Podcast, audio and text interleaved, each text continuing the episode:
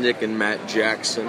You're listening to the Work Shoot Wrestling Podcast. Too sweet. Suck it!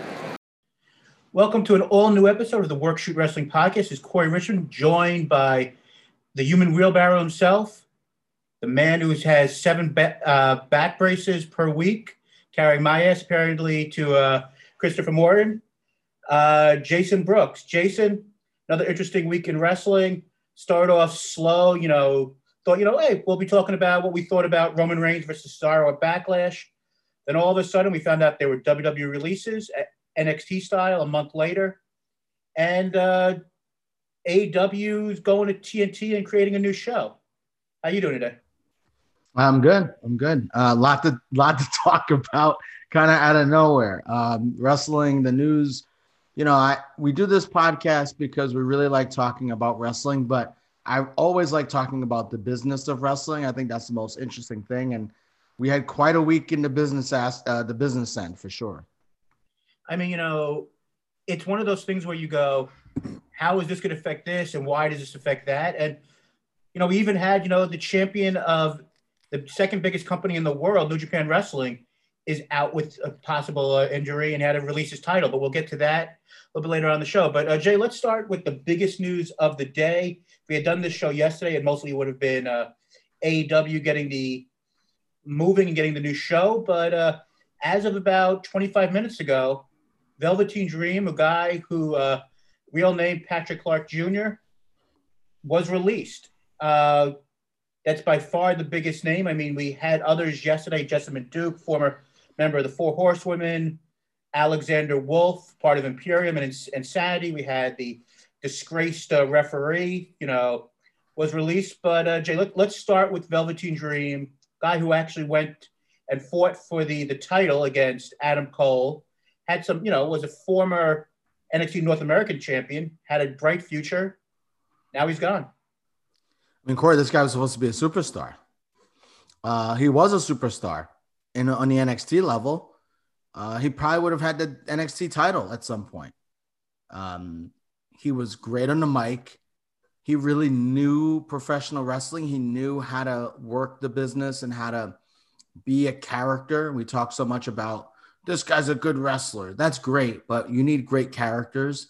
And he was a tremendous character. Um, innovative, unique, something we hadn't really seen in a long time he really did a good job of kind of melding the 80s into our current era with his character. Like my buddy uh, my buddy chris who's not like he was a wrestling fan in the 80s kind of like the attitude era. He liked him. He's like who is this guy? Like he's really he doesn't watch anymore but he thought velveteen dream was a really cool character. And i think he could have really made a big difference talking about the monday night war uh, the wednesday night wars and just the ratings in general maybe coming on the main roster and becoming a big star at some point. Very young guy. Um, and you know, we'll talk about, I'm sure you're gonna bring up the allegations and stuff like that, but it's um it's really, really a waste. It's really a waste because he had everything, everything you would want from a pro wrestler. He had. He had the look, he had the gimmick, he had a, you know, he was he was good in the ring. He had some really good matches um, and it's it's just such a shame what's what's happened to him, what he's done to himself. This isn't a you know WWE did some you know released Almas where we're annoyed that he they released Andrade because the guy did nothing wrong. This is a guy who clearly fucked up, clearly made some big mistakes, um, and he paid the price for it, paid a dear price for it. Yeah, I mean, uh, I was to say this earlier, but you know, he's he should be one of the big success stories of WWE develop, developmental WWE Tough Enough. I mean, he was a guy who was on the Tough Enough series, and they wanted to keep him on, but they just didn't think that you know he had the in-ring ability because they saw the, the his how charismatic he was. He was a wrestling fan growing up and everything else, and he fought his way to you know to be the WWE, and just stuff that happened on the outside world well, Corey, let's actually get into that because that's what, the thing I thought you were going to get into. What you want to tell you know people? What were some of the things that that happened that may have landed him in this spot? Um, there was the accusations that were never brought, you know, to trial or anything, but of him having uh, an inappropriate relationship via texting with uh, underage boys who uh, not underage as like little kids, but people under the age of I guess you know 16. So I know that's always a tricky situation with you know with everything, but I mean, you read one thing and then you realize you read more into it. But and then I apparently had I guess a couple of years back he had an arrest warrant out for him because of he fled uh, an incident, which is of course a much a lighter version of what's going on here.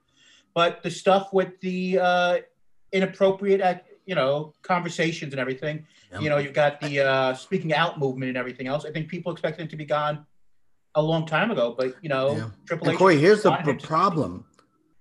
He has his character is a sexual character, right? He's humping. He it, it's it's it's not like it's it's sexual in nature right and and that's why it's that's why it's such a was such a dope character because it, it melded the 80s into the like you couldn't do you know rick rude wouldn't necessarily work this you know in in 2021 but someone who could kind of be a mixture of a prince like character and whatever he, he was just great but his character was very sexual and you know when your news comes out about you texting underage boys like you, that's that's your gimmick. that's your gimmick. So not only did they release him because of that, they released him because like he couldn't do his gimmick anymore. So if he couldn't do his character anymore, then what is he? And we saw that when they brought him back after the text messages, he wasn't who he was before. He wasn't doing the same kind of things that he was doing before and so it's it's it's really really a shame. Uh, we don't know, uh, uh, and you know, obviously about these text messages, they haven't necessarily been verified. Uh, I know the person, the young person on Twitter, put it out there that there were messages. Again, I'm not saying he definitely sent them. I don't know, um, but we do know it's not a good look, and um, we do know it's it's it does sound like he's made some mistakes at, whether he sent the messages knowing that the young person, I believe was a boy, the young the young person was underage, or whether he didn't know, he still made quite a big error, right? And so, you know, I it's it just it's it just it just it just sucks. It just really sucks, and I don't see him going to another company, or I, I don't see him wrestling. Um, I mean, for a while, a while, this isn't you know, Marty Scurll had sex with an underage girl, and we haven't seen him at all. Where how is Patrick Clark going to make it? Yeah, I mean, only play, place I could see him maybe showing up is maybe like an MLW or someone who likes to take reclamation projects and give him a chance. I mean, and yes, MLW is on, you know, the zone and Vice now and different things, but I mean, that's not on the level of even a Ring of Honor. I mean, could people bring him in as not a freak show act, but as you know, just a publicity stunt to be like, we have former, you know, former WWE star or NXT star, Velveteen Dream, and he come in as that Uber heel for uh, for a couple of shows, something. I mean, do I think his career in, w- in WWE is most likely over? Yes. Do I think his career in wrestling, if he actually wants to be part of this, I think he could have another chance, but it's not going to be on the main stage right away. Yeah, I mean, if he wants to wrestle in the Indies, I mean, fine a lot of people wrestle on the Indies, but could he do well in the Indies? Could he, but you know, and what are the Indies right now with COVID? So, I mean, I, he, he's in trouble. He's in trouble, but we'll see what happens. Now, there are a bunch of other releases too. Yeah, so, so the big ones that uh, I mentioned a moment ago, uh, former member of the Four Horsewomen, uh, Jessamyn Duke, who uh, signed with the company in 2018. Uh, Vanessa Borne, who signed in 2016. Vanessa Borne is, a, I think, is a really interesting one. The idea that if you if you want to believe the rumors that were out there from multiple key sources, that she was actually supposed to come up over a year ago, pre yeah. uh, pre COVID. I mean, was she a huge star in NXT? No, but I mean, you saw that there was some ability. Thought she did some really good character work, you know, but it just never happened for her. She it was just like another Chelsea Green who got the call up, but never actually got there. You yeah. know? Uh, and- yeah. So let yeah. So looking at these one at a time. So so it's interesting. So Yeah, the Vanessa Borne, I, I she wasn't great in the ring, uh, but I thought she was a good heel. Thought she had a good character. I think she's someone AEW should absolutely scoop up. Um, you know, as far as Jessamyn Duke, it's funny Marina Shafir wasn't released, but again, she's married to Roderick Strong, so I think maybe that was part of it too. Um, and I don't know anything. Maybe she just didn't develop. You know, because they pushed them when they had Shayna Baszler, and it just never went anywhere. So maybe she just didn't develop. Uh, Alexander Wolf, kind of a shame, because uh, you know he seemed like he was you know good in the ring. Um, the the referee there, who's a human piece of garbage and a racist piece of trash. Uh, good that he's gone. He's interesting to me, Corey, and I don't even want to mention his name. He's not worth mentioning his name. Mm-hmm. This stuff has been out there about him, not just that he's an anti-vaxer, which you could say, okay, you're an idiot, but whatever. Well, his thing was more the idea of. But the, yeah, the, hold on. That's, that's, that's what. You know, yeah, yeah. Again, you know, again, but it's the it, it's the extreme of it, right? Like you're not whatever. And then the racist stuff, like a lot of wrestlers, you know, these reports have come out. A lot of the wrestlers felt like he was racist towards them. It's you know he walked out of uh, Triple H's speech when they talked about the Black Lives Matter thing. It's interesting to me that he was even employed for this long. WWE is worried about their stocks and their margins and looking bad. And they had two black women wrestle in the main event at WrestleMania and all this other stuff. Yet they had this guy carry on who clearly didn't believe in any of this stuff and clearly was divisive in the locker room and a horrible human being. And they kept him there. And he's a referee and he isn't Roman Reigns. So I, I think that was, and you know, we don't have to get into into that too deeply, but mm-hmm um, with some of the people that they keep that they release so quickly, and then other people they keep forever. I just I just thought it was was was interesting, but um, yeah, it's it's always tough to see people lose their job. Uh, many of the names were not really names that I really even knew. So hopefully these people land on their feet. And you know, look at Tay Conti. She's become a big success story from an NXT release. So and Dina um, was Deonna Deonna Purrazzo, right? Yeah.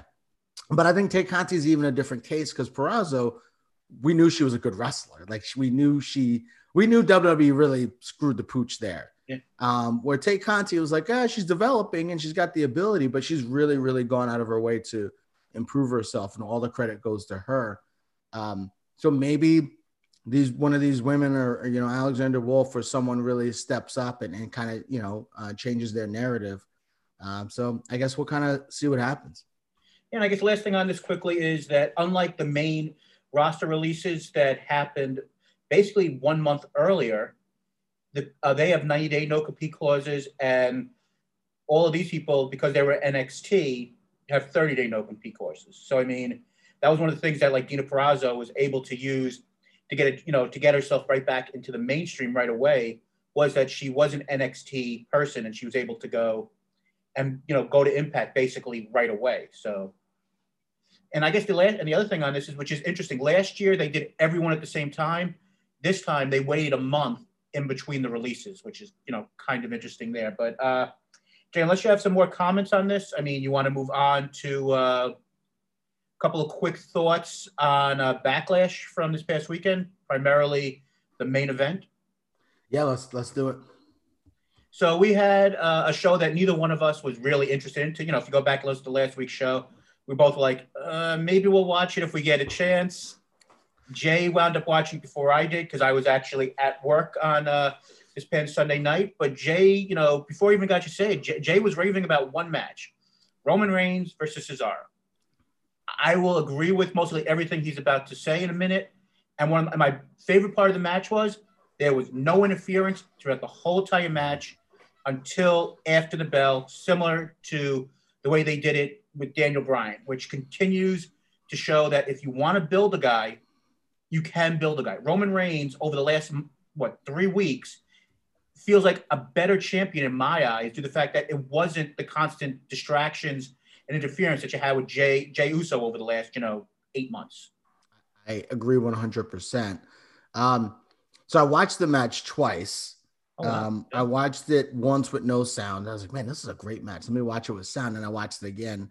The other thing, what I want to point out before I talk about how great of a match it was, is we have ripped Michael Cole for a long time on this podcast. Sure. For good reason, a lot of times. And part of it's been it's unfair because he's not Jim Ross, and we know he's not Jim Ross, and he can't ever be Jim Ross. Jim Ross isn't really Jim Ross anymore. But um, so he always had that kind of unfair comparison. And I'm not saying at all he's Jim Ross circa 2001 or anything like that. But I think Pat McAfee has helped him so much. He's not because they're they're calling the matches like they're calling a UFC fight. They're not screaming and going nuts over every move. You know, McAfee's almost bringing a kind of sports style feel to the matches. He puts guys over well enough. He highlights their strengths. He doesn't scream. He doesn't go nuts all the time. I just think their partnership, and it's early, but their partnership has been absolutely tremendous and really a good listen. Like they've been a really good listen calling the match. Um, as far as the match itself goes, I mean, it was, I mean, it was fantastic.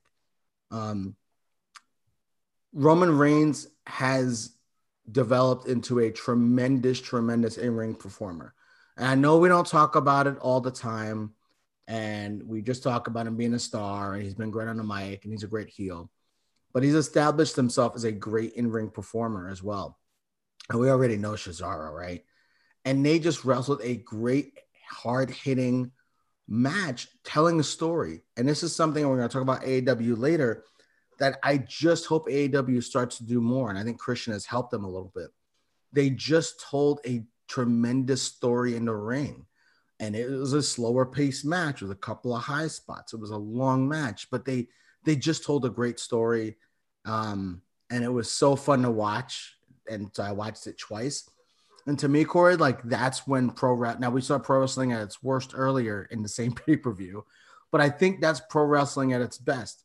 A great match between two two two people who tell a tremendous story in the ring and get a chance to tell the story without a bunch of goofy interference and dumb shit happening with announcers who are trying to call it like it's a UFC style fight. I thought the match was from the announcing to the match itself was just about perfect. And it's, I mean, I'd say it's my WWE match of the year thus far. Um, you know, Daniel Bryan, obviously a close nod, but uh, I thought it was a tremendous match. I don't know where they go with Reigns after this. Like, who can fight him now? but, um, uh, you know, uh, just a tremendous match, and we'll see what happens uh, this Friday. Yeah, so I guess only other thing I would say is I think the direction mostly is what they did last year with Hell in Cell being next. Last year it was Jey Uso versus Roman Reigns. I can see Jimmy Uso being the thorn in the side and maybe having a similar thing in a Hell in a Cell, you know, coming up with that. Um, otherwise, I thought the show as a whole was a lot better than I ever thought it was going to be. Like I said a little bit earlier, Thought the three way between the women was was really good.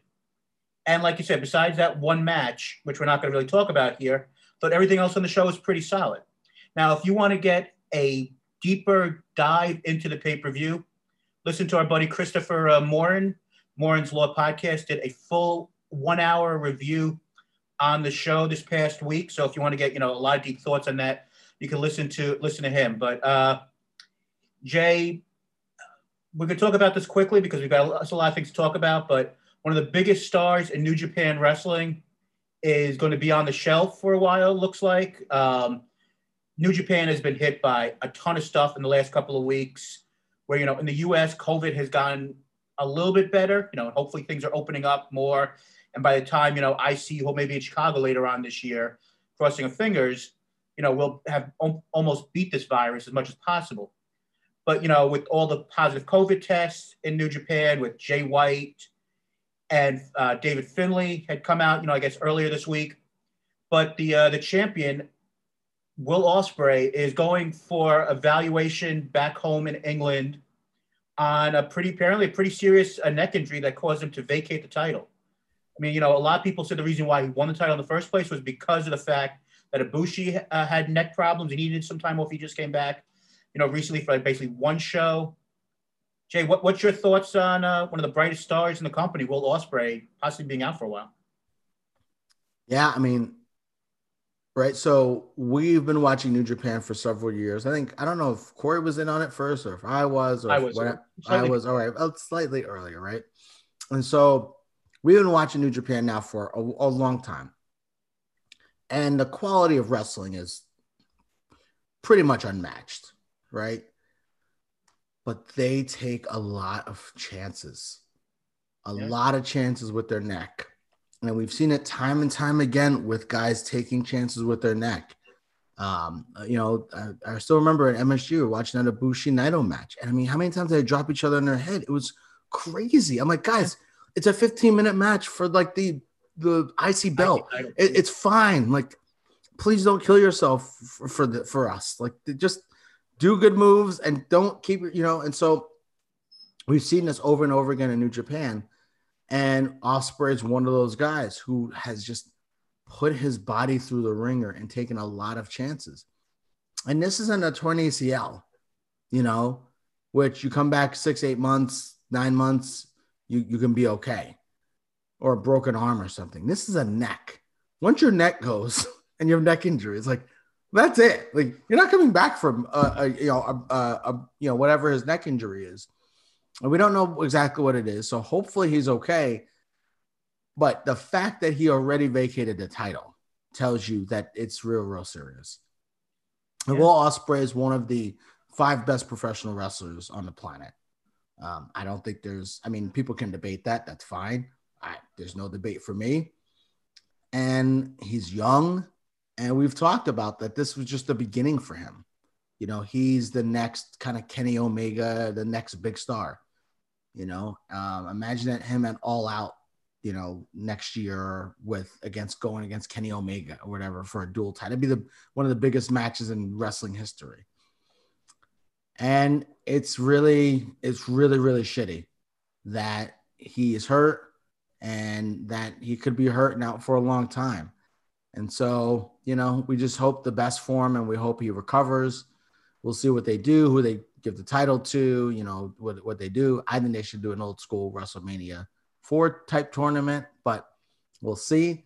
Um, but I, I just, I just hope that these guys, you know, particularly in New Japan, but in all the all the companies, that they are a little bit more careful with their bodies because it's already the best wrestling on the planet. Dropping a guy on his head doesn't make it better. It's already the best. It's about some flashy moves, it's, but it's really about telling a story in the ring, which New Japan does probably better than any wrestling company in the world. So I don't know. It's just, it just, it's a, it's just a whole bummer. It's just, a, it's a really a bummer. And so, um, you know, we'll see what they do moving forward. Yeah, and I thought you brought up an interesting point there. Where do they go on from here? I mean, you got Jay White, you got Okada, who looks like he's healthy now.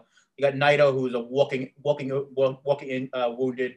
Ibushi's just coming back from injury, and you got Shingo. So I mean, they've got possibilities.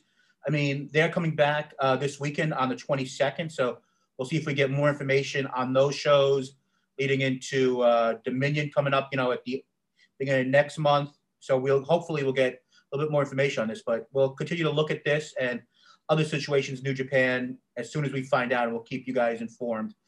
Uh, the other major injury of the week, which we're just going to tell you about, uh, Miz out six eight months with a torn ACL. It's uh, hopefully has a smooth recovery, and we see him back with repackaged. And I guess the only thing I would say on it, I do wonder how uh, John Morrison will be used in this next six to eight months because it looked like, you know, maybe they were going to be doing maybe a separation angle, and his wife is in NXT. So I mean, I wonder if maybe they changed some stuff around, how they use John Morrison, just going to be an intro level guy, or if he maybe gets a push or something. I do not see Johnny Drip Drip getting a push. trip, trip. Uh, so moving on, we have uh, AEW with uh, the majority of the, le- the back half of the show is going to be at AEW this week. Uh, just quickly, NXT was a solid show. We know we have the, t- the big title match next week, and we had the cage match uh, this week. So we'll talk more about you know NXT in the coming weeks, but AEW was a big week for them. Unless you want to say anything quickly on no, I just congratulations to Bronson Reed on the win. Um, the show was, uh, you know, a solid show, um, and we'll kind of see where, you know, we'll see, we'll see where things go with with NXT. Yeah, and like I said, and next week should be good with the the title match with the uh, Balor versus Kross. I mean, neither one of us think Kross is the best in ring and is right for the NXT roster, but I think he holds on the title, and we'll talk about that, you know, next week, you know, as we come on to the show. Uh, but Jay, the biggest news before all the releases was going to be AEW going from TNT to to uh, TBS at the beginning of 2022, and also getting the the long talked about third hour, and getting a new contract, and getting a new contract. That, that might be. I think the new contract is actually number one. Number two is Rampage, and number three is CBS or TBS. Oh God, don't, don't give me more work to do. Behind the curtain there for a second, but uh, so let's talk about the idea of the ex- the extension and the uh, somewhere in the eight figures range on uh, Busted Open Radio on Sirius XM. Tony Khan did his normal uh, Wednesday conversation, you know, basically promoting his show, and he said, you know, in about ten minutes, I'm going to have a big announcement for you guys, and uh, he announced everything about, like I said, the extension and everything else. But uh, Jay, for a show that was basically two years old and was basically started off as a barter deal where they got some of the revenue from uh, from ad sales has gone to you know an extension to what 2003 2024 now you know in order to go to tbs i mean everybody can spin it on the fact that you know we had you know main event and all these other things for wcw at 605 history tbs but they went there because of you know being preempted by nba games and now that they have the NHL package, they didn't want to get preempted every, uh, you know, all these times. So they're moving to uh, TBS, and we've got, you know, some other information. So Jay, how about you start us off in regards to uh, your, your main thoughts on this? Yeah, so I could give a shit they're moving to TBS. I think that's whatever. Um, to me, the fact that they're giving them anywhere from what the figures are 10 to 40 million dollars that's a lot of money that's not WWE money but it sure should get in there, Corey, in a very, very short time span. I think we got to remember. I think we got to think about this.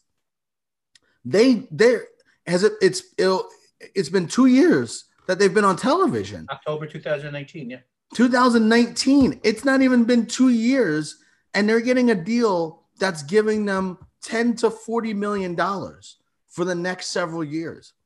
One, it means that the company is financially viable now to pretty much do whatever they want. Um, and that's not any, including pay per views, that's not including ticket sales, that's not including any of this, any of this stuff that we've, that we've, um, other revenue that they can generate t-shirts merchandise all that stuff so as a company they're very financially viable um, and listen i give tony khan all the credit in the world Yes, he was handed a silver spoon in his mouth. Yes, he was given everything you can be given to be successful in our our country. But what he has done with the AEW and and and what and what he's been able to do um based off of the Bullet Club, BTE, the elites, and how he's leveraged all these things, it's very impressive. And you know, now they're a very, very financially viable company. And I think it's and we'll, you know, we'll get into Rampage and, and all that too. But man, what a what a and this is a, you know, this is great for wrestling fans. This is great for wrestling fans that there's a legit second alternative, you know, out there. I don't see this being a WCW type of situation. And um, I, I, you know, who knows? I guess it could anything could happen, right? WCW was around for a long time, but um, I, I, I'm glad that there's a second big alternative. I, I will tell you this: it's going to make WWE think, "Oh shit, okay," and not that they're a direct competition because they're on another night, and I think they'll stand on another, another night. But the fact that like we can't sit here and just fuck up all the time and have a shitty show when July we come back live and fans are booing us like crazy and Raw's getting a million people to watch, like that's going to look like shit. So hopefully that makes them think, hey, we've got to step our game up. And you know, we'll talk about Dynamite. I think they had one of the best shows they've had. I think it was one of the best shows they've ever had uh, um, one Wednesday. And they're, I, I don't know. I, I'm just very, very excited for for their deal. And I have a lot of problems with AEW. And that's because I think they can go from good to great. I think they have everything in place to have the best wrestling show on television. And people can say they have it now. I don't think they do, but they're not far away. Um, and so, yeah, just great job by Tony Khan and, and, by everybody at AEW for, for getting this deal done. And, you know, we've, we've got two incredibly strong wrestling companies based finan- on a financial standpoint in the United States. And that's pretty cool.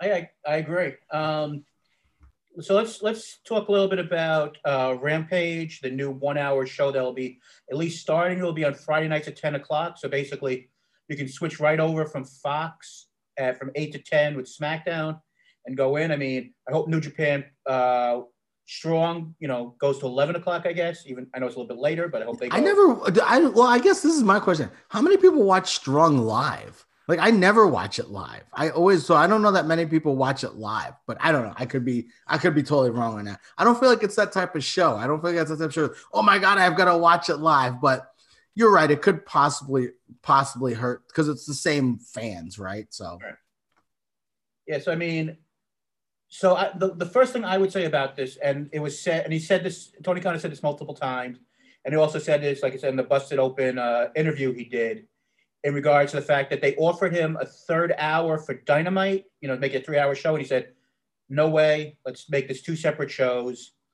So I thought that was because that's one of the biggest problems with, you know, Monday Night Raw being three hours, is that you have to extend things longer than they have to be. And I think it's one of the reasons why, you know, SmackDown consistently is a better show. But, uh, I think writing has to do with it. The same people writing the show. It, I don't think it's the same. I don't. I don't think it's the same people. I do not think it's the same people, but go ahead. But um, but getting back to, I think it's gonna be interesting what they do with Rampage. From everything you're reading, it's gonna be on the level of Dynamite. That's a, a hefty goal to do. Oh no, no, that's not everything we're reading. Tony Khan said it. He said our major properties are going to be Rampage and Dynamite, and they're on the same level. And then there's the dark and, and elevation and stuff. So that this isn't a rumor. He said Rampage is going to be on the same level. Yeah. And that's, but, you know, that is, but that is an important distinction. That is an important distinction because that means Rampage is going to be a big show. Mm-hmm.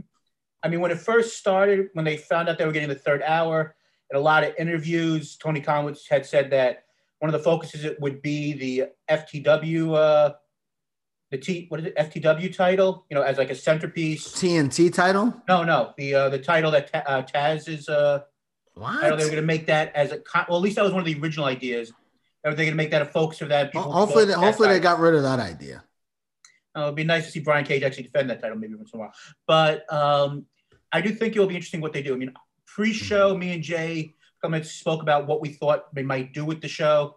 I brought up a de- idea that Jay said, "Screw you, that's a terrible idea," but I'll let people know what it is. Maybe you'll be on my side for once. I doubt it.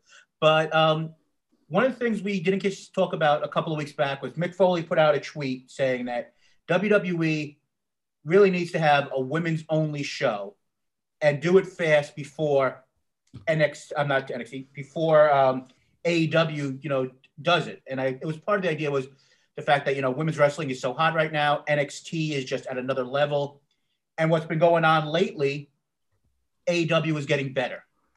I thought it would be an interesting idea that you have Rampage be an all women's show. Absolutely not and this is the reaction that I got. Ab- so, uh, ab- abso- absolutely not. What do they get? A million people to watch? They would get 150,000 people to watch.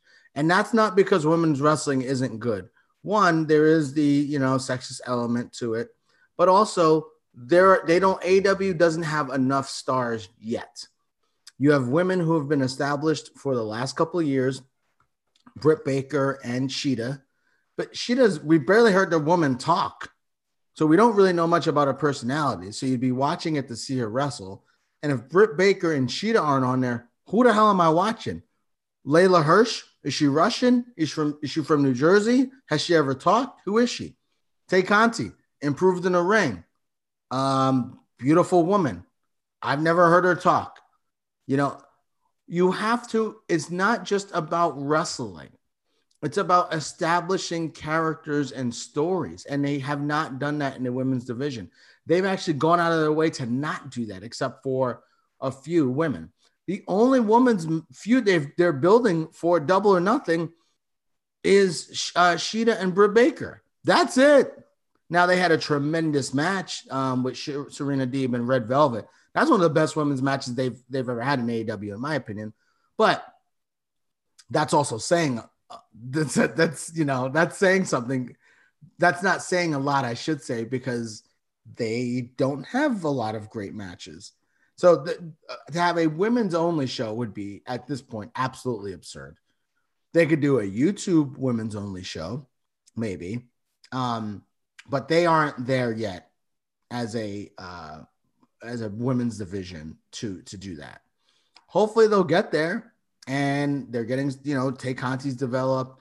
Maybe they'll get a Vanessa Borne. Maybe they'll get a Chelsea Green, and they'll start to build that up. And I do think they should try to do with Rampage. I think they need to make the show. So let's talk about yesterday really quick. Okay. Um, yesterday's AEW show, we're taping this on Thursdays. So if you hear this, you know, it's Thursday, so yesterday, Wednesday. I thought that was AEW's best, one of the best shows they've ever had. They slowed the show down. They did a ton of a, bunch of promos. Um, the Brian Pillman promo was great to get you pumped up for his match. You felt like they maybe shit, maybe they could win. They're not going to, but maybe they could right? You had the Moxley promo. So you had all these promos before matches, um, which they never do.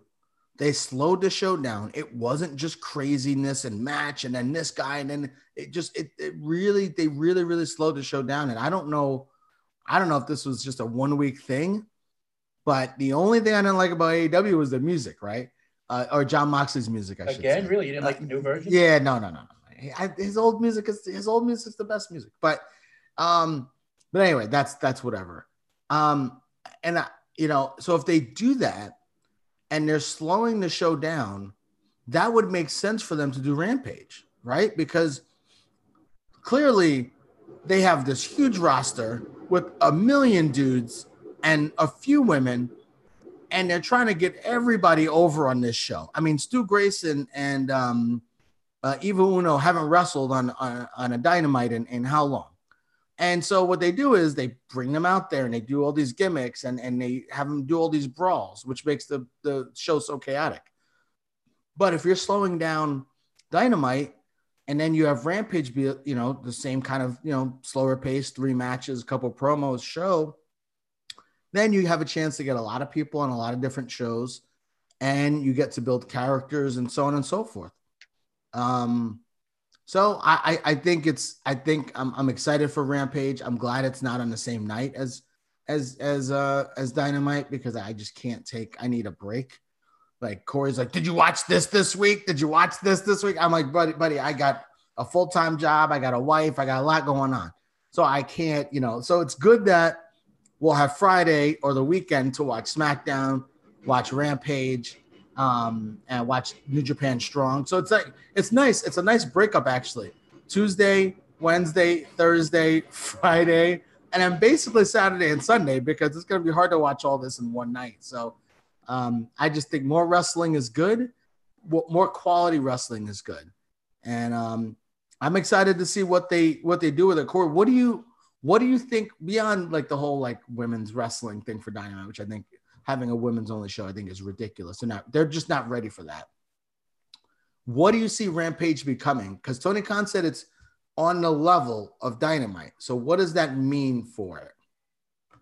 Uh, you know, I think it's going to be interesting because twofold. One, are they going to be taping two night, you know, two separate nights? Are They be taping Wednesday and Friday because I know the first episode when it premieres in August, it's going to be, I believe, they're saying it's going to be in St. Louis as part of the Full Gear weekend where they'll have a Friday show and the pay per view. So I mean, I know that they're testing out like this because of the NBA. This upcoming uh, next week's show is going to be on a Friday night from ten to ten to twelve, You know, they've done a couple other shows in that time slot, which have done, you know, okay. Um, I think it's got to be some sort of a mix of, you know, still, you know, developing, developing people, but I think it might be a way to go and start feuds for the following week. So I think it's going to, be you'll have a couple of matches. I think it will be kind of what like Dark was in the very beginning when they taped, you know, before Dynamite and they were really good matches. So I think you might still have like two or three matches. I don't know how often you're going to have, you know, Jon Moxley and especially the fact that, you know, he's going to be leaving mostly on some sort of paternity leave, you know, coming up soon. But I mean, um, I think it's got to be better than Dark. Even Dark. No, no I'm not saying not. I'm not. I'm just saying what like Dark was initially, where it was, they taped it, you know, either right before or right after, and you had, you know, big matches in front of the crowds, and it wasn't just part of you know. Yeah, but they also had a lot of squash matches. I don't anticipate them being able to. If they're saying it's dynamite level, I mean, I I, I get what you're saying. I'm, it's a little bit semantics, but I don't see them having a lot of squash matches. Um, mm-hmm. Like I see it being a show where they have, like you know, like Mox is on the show and Jericho's on the show. Um, where dark that wouldn't necessarily happen. So I don't know. I think there's a lot of different ways they can go with it to your point though, I do wonder when they tape the show. You know, the energy of the crowd, three hours. Do they tape at separate times? Do they, you know, do it on a, a big weekend where they tape a special? Do they tape the show on its own? You know, do you tape Rampage and then tape Dark and Elevation at the same time? Mm. So you have two different show, two, you know, Dark and Elevation we know are like 18 hour shows, but you know, you do Rampage and that's the big show, and then you do the other two shows after. So if the fans get tired, who cares about the fan reaction? You know, how do they kind of figure it out? So that'll be interesting to see where where they go. And you know, now we're gonna have more fans touring. Apparently, no one needs to wear masks anymore. So like, how does this all kind of how does this all kind of flow? I think will be an interesting juggling act for for Tony Khan for sure. Now, the, the other part of this announcement, besides moving to TBS next year, was that they, they'll get AW will get four network specials on TNT per year. So kind of maybe like a little bit like a Clash Champions back in the day will be like kind of super shows with as of right now, you're only doing four pay-per-views a year. So, you know, something like maybe Blood and Guts would have been, you know, one of these network specials. Corey, what's like a super show? Do you mean like um so because they've done this like the the bash at the beach so is it like a two hour essentially it's a two hour pay-per-view mm-hmm. okay that's what that's what it sounds like like i said like back in the day with like clash of champions where you had you know these big time matches on free tv and i think it might it will make, make it easier in the idea like so you stick with the four pay-per-views hopefully your quarterly shows and then you have these other shows that will go and be a supplemental thing where you can get a big rating on, you know, a TNT and make that work. So I think that's a good sign. And like I said, what you said earlier, getting all the extra money. And then what you said earlier in regards to like TNT compared to TBS, on most cable sy- symptoms, uh, for people who still have cable, usually, you know, they're right next to like on uh, Optimum, uh, TNT is channel 37, channel 39 is TBS. On I think like DirecTV, it's like 245 and 246. So I mean, I don't think that's gonna be that hard for. I think it's the same thing with. I think it's the same thing with streaming. I'm actually gonna look right now. So I mean, I don't think it's gonna be that hard. I mean, I, if I were them as the year goes along, I don't know if I would simulcast shows on both networks. I know they did that. You know, like one of the one of the first weeks that they had because uh, they weren't sure when the NBA game was going to end when they got preempted. They went on TBS, or for some reason they were on TBS. But I would do that as the year goes along, you want to keep on telling people to be on TBS, and you may want to go and put your show on, you know, TNT and TBS to see what type of people people start to get used to the idea of TBS. Because I mean, that could be in the very beginning a little bit of a hurdle for people remembering it's on a different network. I don't. I don't think it'll be a big deal. They're, they're Corey. Like you know, I'm I'm Sling. It's literally TNT and then TBS is right there. Mm. And if you just tell people like a million times they're gonna be on TV, I mean, they have what is this next year is when it happens. 2022. Yeah, you're. I I think people will figure it out. I don't think that's a concern at all. Uh, so, and in regards to this week's show, I thought it was a really good show. I thought that the Young Bucks, I thought were the best as they've been as heels in this run so far, because they were going up against a true babyface team in you know um, the varsity the varsity blondes. I thought that was a really well done match. I thought that you know the Serena Deebs match versus Red Velvet, who has only been wrestling what for like a year, maybe two at this point, but that was really solid. But that was the I- I match. thought of the, the- I thought that was a match of the night. And I, I thought the promos for the most part throughout the whole entire night were really good. I mean, I love Max Caster. I think he's. I mean, is he John Cena as a rapper when he first came out? No, but all the things that he's doing are really good. And you know what? I thought that line with Renee Young was very funny. I thought that you know. I think he's. I think he's probably better than John Cena was as a rapper. I think John Cena's thing he had a better gimmick. yeah. John okay, Cena yeah. had like Well, John Cena had like the whole. I mean, he was basically like Vanilla Ice, and he was a heel. Like it was like you can't, you couldn't like make that shit up. But but yeah, no, I I thought I thought yeah, I I I agree with you. Sorry to steal your thunder, but yeah, I agree with you. But you know, as an overall show, I mean, the only really bad thing on the show was most likely uh, the Britt, Britt Baker Rebel match, which was, was two minutes, and it led into a segment building up the pay per view, which is good. So I mean, Yeah. even the bad wrestling wasn't long enough to really make you crazy. The only thing that was weird was Miro like thanking Jesus Christ for his body.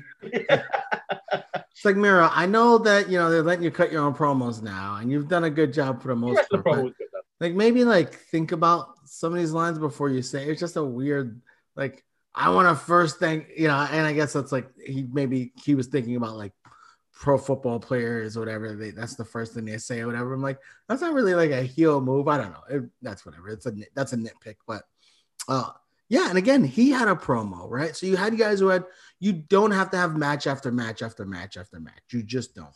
I still don't think the Young Bucks are good as heels. I will say that till the problem is I think Matt Jackson is kind of a natural heel because I think he's seems like a dickhead.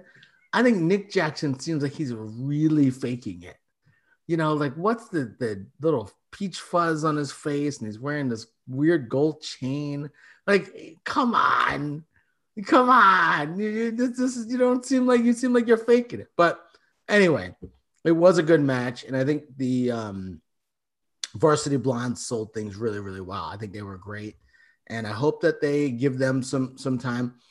But again, Corey, I didn't know who that woman. I didn't know they had a cheerleader or whatever. I didn't know who that woman was, and that's the problem. You, I, unless you're watching Dark or Elevation and you have all this time in your hands to watch these four-hour shows every week, you don't know who all these people are. So I think that's something they need to continue to do, and um, and I think it's something that they will.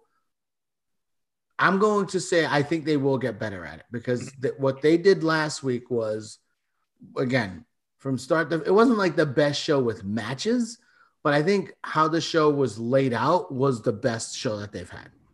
Yeah. And I guess the last thing quickly on AEW this week, we've spoken about promos. I really, really enjoyed the Pinnacle promo. Everything that was done in that promo, I thought was done really well. Everything from, you know, Shawn Spears, you know, basically be unhinged, and, you know, Dax and How does that get him over as a heel? Beating up a waiter? Come on. All right. I, I thought it worked. The idea that, you know, I thought I thought they I thought they should have. I thought they should have yeah MJF was great and FTR was great. Yeah, saying that they want the titles and it's BS. yeah, like they they do- want yeah. So FTR was great, and then you know I mean Wardlow was fine, It was funny. like. Shawn Spears, what did he do? He beat up a waiter. Great, big strong man beating up a waiter. Wonderful. How's that get heat? I just think that you know. I, I also think that we have this unrealistic anti at times Shawn Spears spirit because he was buried for so long in WWE. No, I oh, oh no no no absolutely not. Really? So you're saying oh we have I don't know who we is. I don't I know who the fuck we is. Boy, I very much have my own my own thing. He had a promo. God, what was it like? Two months ago on it was on Dark. It was an Wait, incredible. What happened? It was in yeah. Well, I only watch when they when they like AEW put stuff on Twitter or, or Instagram, and then like I watched like I watched the um the video or whatever with uh the the uh um Max Caster and and Bowens, but um it was a tremendous promo. So I'm a big I'm a I'm a big Shawn Spears fan. I don't think he's like this like amazing in ring worker. I think on the mic, I think he's absolutely fantastic. But um, you know, it's gonna it's always gonna be hard for him. He's never gonna be good enough to be a champion, I don't think. But he's never gonna, you know. So I don't know that he'll ever be able to to get there. And now with how many guys TNT ha- or TNT AEW has, it's gonna be hard to get these titles. Hmm. And you're thinking about Scorpio Sky and Ethan Page and you know Shawn Spears and Wardlow. There's so many MJF, Jarrett, all the inter- there's so many guys there. Um, you know, I think it'll be interesting. I think Miro holds the title for a long time though. That'd be good. I mean, you want all your other champions for the most part have held it for several months, and I think it gives viability to the title. And I think that's good. And I think the match the pay per view should be, you know, really fun. Just two big guys, you know, beating the crap of each other. Um, but Jay, I think this is a good point in the show to let people know how they could follow us and uh, everyone else on the Life Group uh, network of shows. So we are Worked Shoot Wrestling Podcast. We are on Instagram at Worked Shoot Pod. We are on Twitter at Worked Shoot Pod. We are on iTunes, Stitcher, Spotify, um, wherever you get your podcast, iHeartRadio, which apparently people love. So, uh, Worked Shoot Wrestling Podcast. Check us out. Leave a review. Um, that would really help us with the show. Uh, Jacob Anthony Moses, thank you for the shout out. He, he's he uh, shouted us out today uh, on the, on the chat there. Um, so again, we're a part of the Great Life Group podcasts.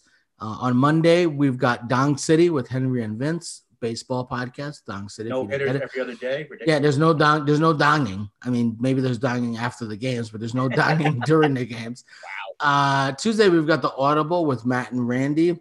Uh, where does Aaron Rodgers go, and and and who who does Jason Brooks become a fan of after he gets traded? Uh, Thursday you've got us Work Shoot Wrestling podcast. Friday we've got the Step Back with Jacob and Leon. They might need to do two shows with all the NBA stuff going on right now, and then Sunday Total Bases with Felipe and Sean. So you've got baseball, you've got football off-season stuff, you've got wrestling, you've got the NBA. So um, check out these podcasts. They're fun, they're interactive. You can chat with the guys. Um, so so check it out, the Life Group Podcast.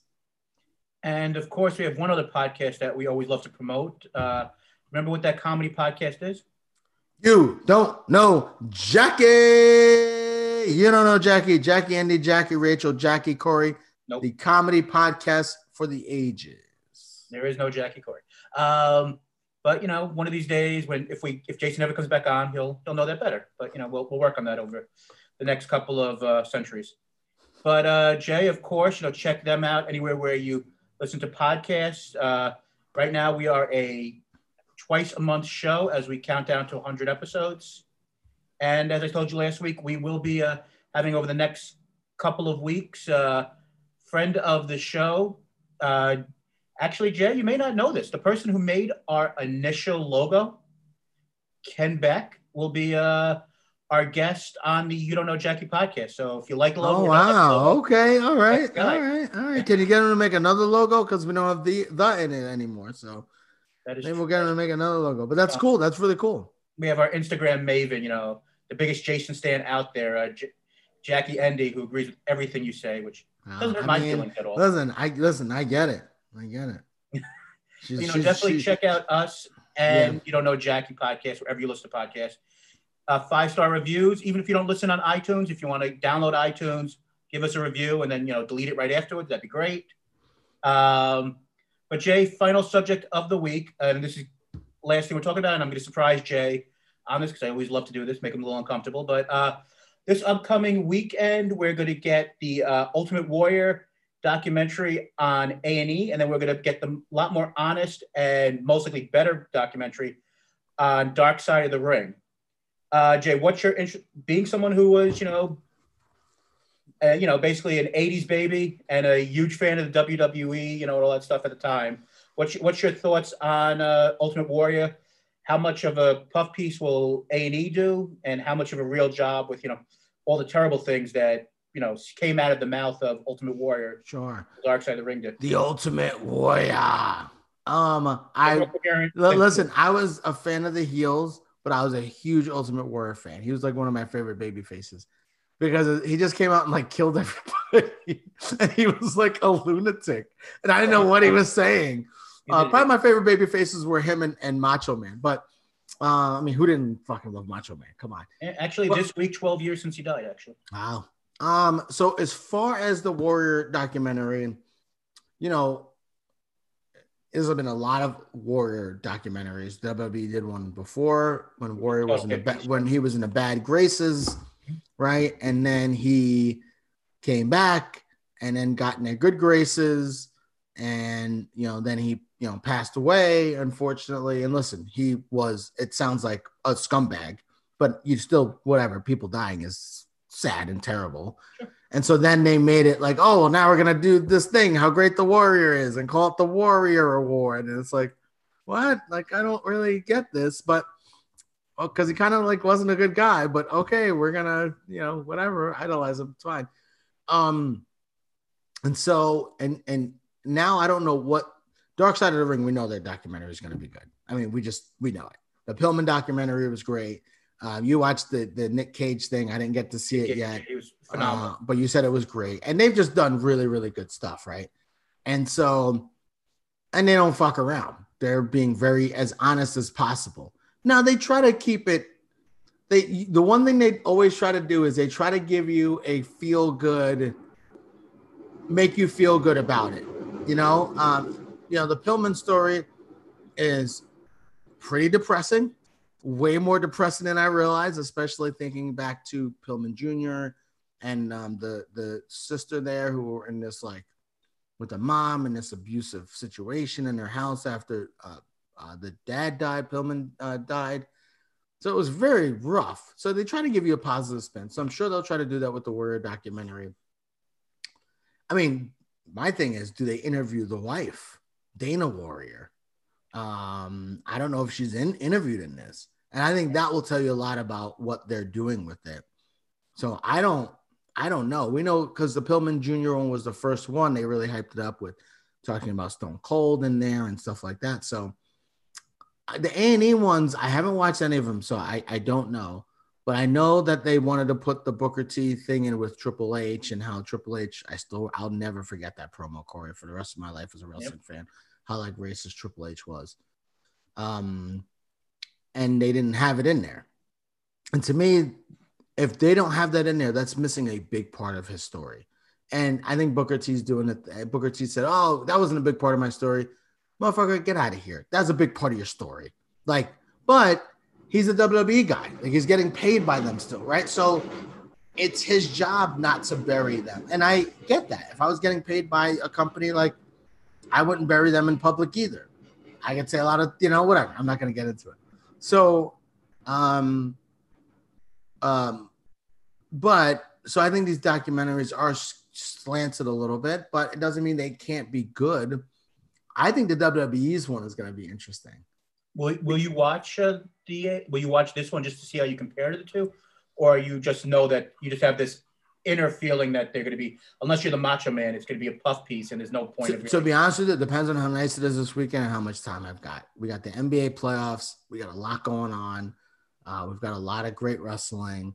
Like I just don't have time to watch all this stuff. So uh, to me, I, I might read how it was. Uh, yeah, I'm sure you'll maybe you'll watch it. You haven't watched them all either, right? Only one I've watched is the Macho Man one, and I heard that uh, the Piper one and Austin one are are solid. I haven't okay. watched uh, you know much of the other stuff. Much of the other one. So I don't know. Maybe I'll watch it, but it really is going to depend on like how many how many documentaries of the same person can you watch, right? So um, yeah, whatever. Um, and Pillman's like for P- Pillman Jr. His story, or for Brian Pillman Sr.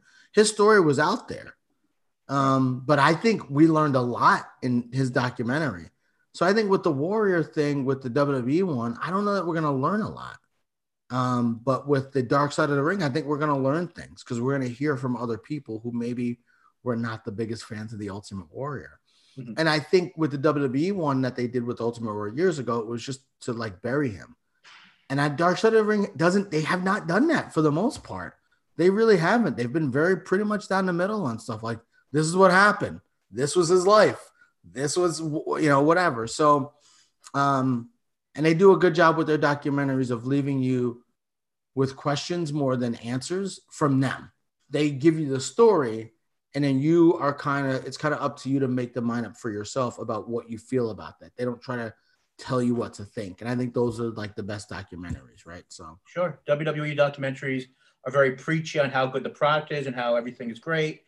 Dark Side of the Ring ones are honest and they let you decide for yourself what your opinion is going to be these and people. and listen, they're supposed to like they're the WWE. They don't want their company to look like shit. Like that's their job. So I guess, and part of this, and this is the same with any media you consume, right? You have to know what you're watching. It's Sure. it's not always the media's job to make sure they're fair and balanced. It's the media's job to make money.